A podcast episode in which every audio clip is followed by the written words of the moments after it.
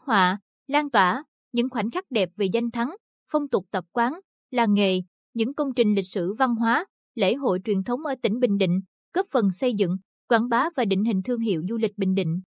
Đó là điểm chung của hai cuộc thi ảnh quy nhân Bình Định điểm đến lý tưởng trên fanpage tin tức Bình Định và An Nhân xưa và nay. Cuộc thi ảnh quy nhân Bình Định điểm đến lý tưởng trên fanpage tin tức Bình Định năm 2022 do Sở Thông tin và Truyền thông tổ chức.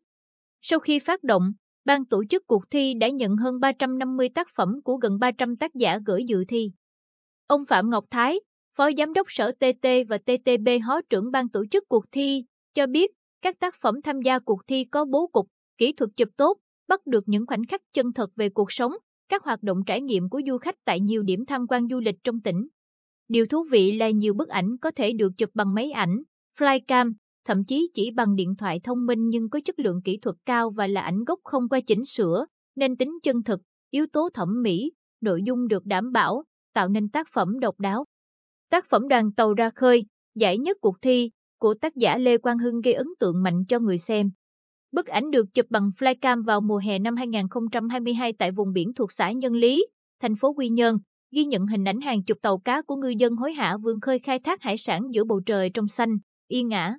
Nét độc đáo ở tác phẩm là việc tác giả đã bắt được khung cảnh thiên nhiên hùng vĩ của núi rừng, biển cả như bao bọc, che chở cho những ngư dân bền bỉ, chăm chỉ làm việc trên các con tàu. Một mạc, bình dị cũng chính là điểm nhấn của tác phẩm đoạt giải nhì cùng chim bình định tìm về chốn bình yên của tác giả Đinh Quốc Thích. Ngắm bức ảnh, người xem có cảm giác gần gũi, thân quen, hòa mình vào thiên nhiên hoang sơ, yên bình với những đàn cò bay lả, trao lượng. Làm tổ trên cánh rừng ngập mặn xanh rì, bên cạnh những bức ảnh đẹp về nội dung, bố cục, thì vẫn có một số tác phẩm dự thi có tuổi đời sáng tác đã lâu, xuất hiện nhiều trong các cuộc thi khác, lặp lại nhiều chủ đề trước đây, hình ảnh về di sản văn hóa lễ hội còn hạn chế. Tuy có đôi chút khác biệt về mục đích so với cuộc thi ảnh quy nhơn, bình định điểm đến lý tưởng, nhưng hướng đến việc tuyển chọn những bức ảnh xuất sắc để phục vụ hoạt động triển lãm trong lễ hội Mai Vàng An Nhân lần thứ nhất năm 2023 và chương trình nghệ thuật khát vọng tỏa sáng được tổ chức tại quảng trường trung tâm thị xã vào ngày 9 tháng 1 năm 2023. Cuộc thi sáng tác ảnh An Nhân xưa và nay lần thứ nhất năm 2022 do Ủy ban Nhân dân thị xã An Nhân tổ chức cũng có đích đến tương tự về nội dung, khi tập trung giới thiệu đất nước, con người, những vẻ đẹp của đất vua An Nhân.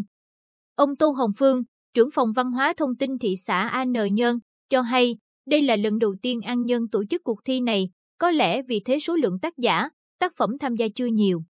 Nhưng cái được rất lớn có thể nói là tất cả những tác phẩm gửi dự thi đều bám sát chủ đề, phản ánh được nhiều lĩnh vực kinh tế, văn hóa, đời sống, thiên nhiên, con người An Nhơn, trong đó có không ít tác phẩm tiêu biểu, nổi bật. Đơn cử như Tác phẩm giải nhất Vạt nắng chiều của tác giả Nguyễn Ngọc Tuấn đã chớp thành công khoảnh khắc hai ông cháu đang say sưa với việc cẩn xà cừ tại một cơ sở khảm xà cừ truyền thống ở phường Nhân Hưng, thị xã An Nhơn. Hoặc tác phẩm đoạt giải nhiều cuộc thi tái chế nhôm của tác giả Phan Đình Trung cũng tạo nhiều xúc cảm cho người xem khi ký họa hình ảnh người đàn ông trung niên đang miệt mài lao động bên lò nung, dù vất vả, khó nhọc nhưng vẫn nở nụ cười, tỏ sự lạc quan trong cuộc sống.